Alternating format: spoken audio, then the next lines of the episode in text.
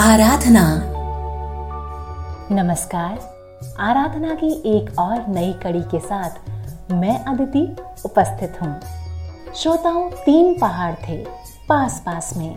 उनसे लगा हुआ एक गहरा खड्डा था।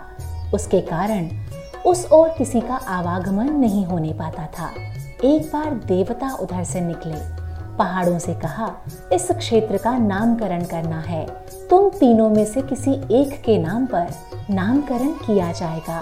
तुम तीनों अपनी एक एक इच्छा पूरी करा सकते हो। एक वर्ष बाद जिसका जितना विकास होगा, उसी आधार पर नामकरण किया जाएगा। पहले पहाड़ ने कहा, मैं सबसे ऊँचा हो जाऊँ ताकि बहुत दूर से ही दिखाई दूँ। दूसरे पहाड़ ने कहा मुझे खूब हरा भरा, प्राकृतिक संपदा से भरा पूरा बना दें, ताकि सब लोग मेरी ओर आकर्षित हों। तीसरे पहाड़ ने कहा, मेरी ऊंचाई छील कर इस खड्डे को समतल बना दें, ताकि ये सारा क्षेत्र उपजाऊ हो जाए और लोग यहाँ सुविधा से आ जा सकें। देवता तीनों की व्यवस्था बनाकर चले गए एक वर्ष बाद परिणाम देखने के लिए देवता पुनः पहुँचे पहला पहाड़ काफ़ी ऊँचा हो गया था। दूर से ही दिखाई देता था, किंतु वहाँ कोई जाता नहीं था। हवा, सर्दी और गर्मी की मार सबसे अधिक उसे ही सहनी पड़ती थी। दूसरा पहाड़ प्राकृतिक संपदा से भर गया था, किंतु बीहड़ इतना था कि किसी की भी वहाँ पर जाने की हिम्मत नहीं होती थी। वन्य पशुओं का आतंक भी उस क्षेत्र में बहुत बढ़ गया था। तीसरा पहाड़ खड्डे को पाटने से समतल हो गया था। उस पूरे क्षेत्र में फ़सलें उगाई जा रही थी। खड्डा पट जाने के कारण लोग वहाँ से आने जाने लगे, वहाँ बसने लगे। उस उपजाऊ भूमि का लाभ सबको मिलने लगा। देवताओं ने उस क्षेत्र का नाम उसी तीसरे पहाड़ के नाम पर रखा, जिसने अपने निकटवर्ती क्षेत्र को भी उपयोगी बना दिया। लोगों के आने जाने का मार्ग बना और उपजाऊ भी। इस प्रयास में उसने अपने अस्तित्व को ही दांव पर लगा दिया था। देवताओं ने कहा, इसी ने इस क्षेत्र को अपना बनाया है। ये क्षेत्र इसी के परिवार के रूप में विकसित हुआ है। इसी के नाम से जाना जाएगा।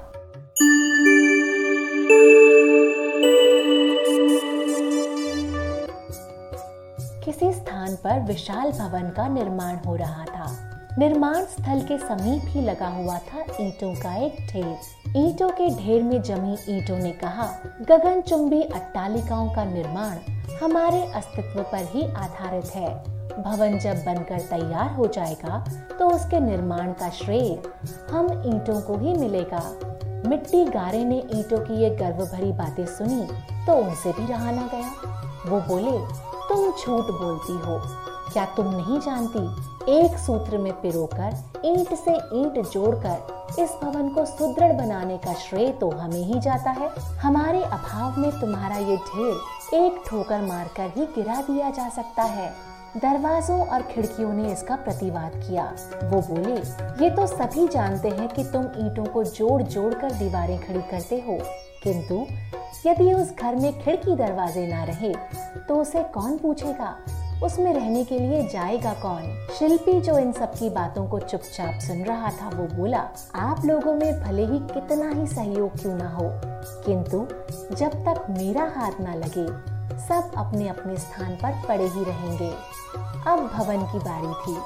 भवन ने जो कुछ कहा, वो एक स्वीकार्य सत्य था।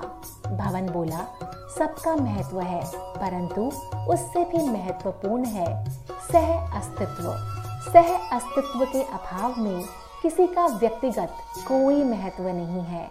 इसलिए आपको अपना झूठा अभिमान छोड़कर सहयोग का महत्व समझना चाहिए। इस तथ्य को ना समझने वाले भूल जाते हैं कि सारा मनुष्य समुदाय एक परिवार की तरह है। उसमें सबका समान अस्तित्व और महत्व है। परस्पर कल्याण का ध्यान रखने में ही भलाई है।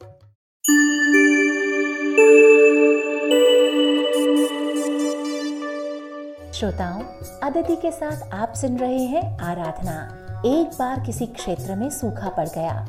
एक सद गृहस्थ ने सोचा, जब तक वर्षा नहीं होती, यहाँ काम मिलेगा नहीं। तो चलो, कहीं दूसरी जगह जाकर कुछ काम करें। परिवार के सभी सदस्यों ने ये बात स्वीकार की और चल पड़े। थक गए तो एक पेड़ के नीचे सुस्ताने लगे। छोटा बच्चा बोला, पिताजी, भूख लगी है, कुछ खाकर आगे बढ़े? सबने कहा, ठीक है। और तुरंत काम में जुट गए। माँ ने पत्थर इकट्ठे करके चूल्हा बनाना शुरू कर दिया। पिता पानी लेने चल पड़ा। छोटे भाई बहन लकड़ियाँ इकट्ठी करने लगे। ऊपर पक्षी रहते थे। उनका मुखिया बोला, मूर्खों, सारी तैयारी तो कर रहे हो। पकाने के लिए तो तुम्हारे पास कुछ भी नहीं है। खाओगे क्या? बड़ा लड़का इसी विचार में था कि कहीं से कुछ कंदमूल ले आऊँ।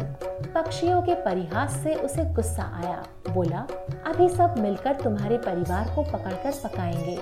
पक्षियों का मुखिया डर गया। सोचा कि पुरुषार्थी परस्पर सहयोग से कुछ भी कर सकते हैं। वो बोला, हमारे परिवार को मत सताओ। मैं तुम्हें गड़े हुए खजाने का ठिकाना बता देता हूँ। चैन से जीवन बिताना, खजाना लेकर वो परिवार लौट आया। उनके पड़ोस में एक आलसी झगड़ालू परिवार रहता था। उसने सारा विवरण सुना तो मुफ़्त में धन पाने के लिए वो भी उसी पेड़ के नीचे पहुँचा।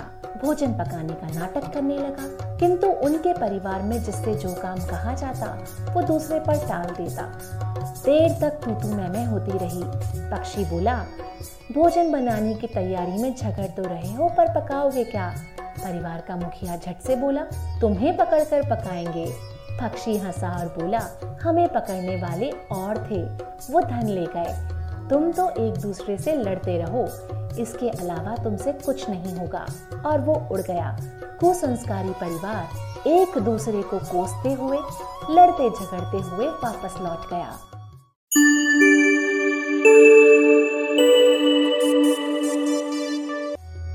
श्रोताओं, परिवार, परंपरा को प्रोत्साहित करने में ऋषियों का मंतव्य केवल इतना ही नहीं रहा कि व्यक्ति बहुत मिलजुल कर रहे।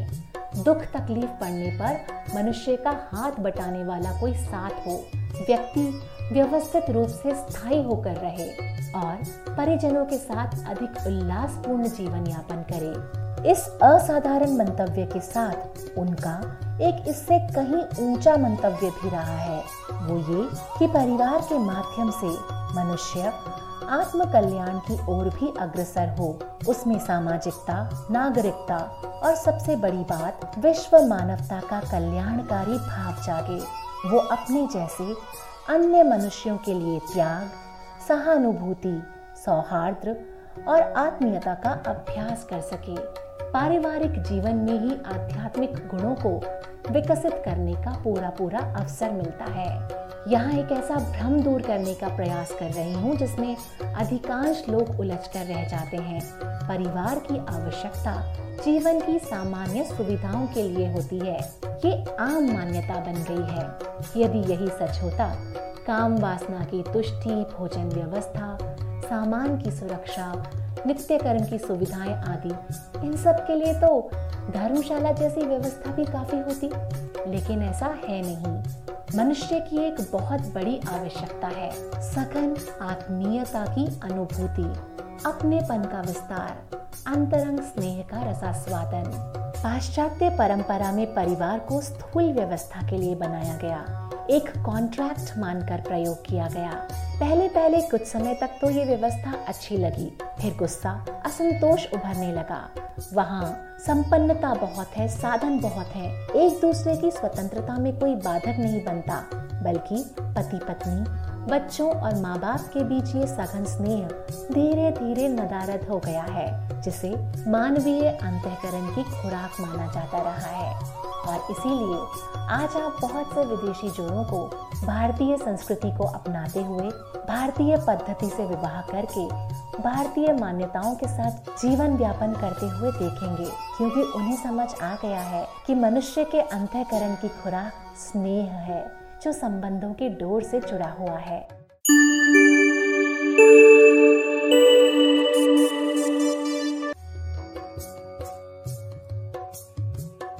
सर्वेक्षणों के आधार पर ये पाया गया है कि संपन्न देशों में भी बहुत से व्यक्तियों को सोने के लिए नींद की गोली लेनी पड़ती है। हमारे देश में भी आजकल ये समस्या बढ़ती चली जा रही है।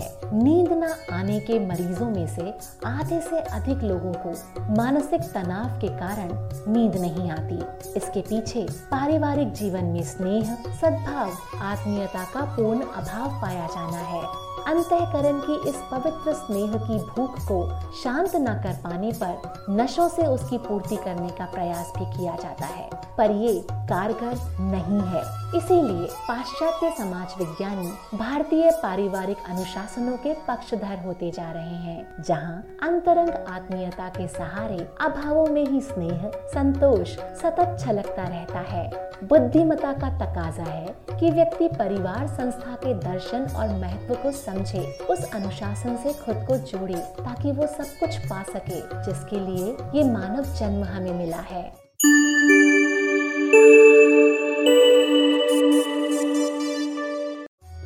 श्रोताओं, सुविधा और संपन्नता ही सब कुछ नहीं है। आदर्शों को चरितार्थ करने में अगर उपलब्धियों का त्याग करना पड़े तो उसमें कोई नुकसान नहीं है। आराधना की आज की कड़ी में हमने बात की। सह अस्तित्व के बारे में। आशा करती हूँ कि मेरा ये प्रयास आराधना आपको अच्छा लग रहा होगा। कार्यक्रम आराधना से जुड़े आपके विचार मुझ तक पहुँचाने के लिए आप मुझे ईमेल कर सकते हैं। Reach out to Aditi at Gmail dot com पर। या फिर आप मेरे social media handle Aditi underscore pink city के द्वारा भी मुझ तक पहुँच सकते हैं। आज के लिए बस इतना ही। आप स्वस्थ रहें प्रसन्न रहें यही मंगल कामना। नमस्कार। आराधना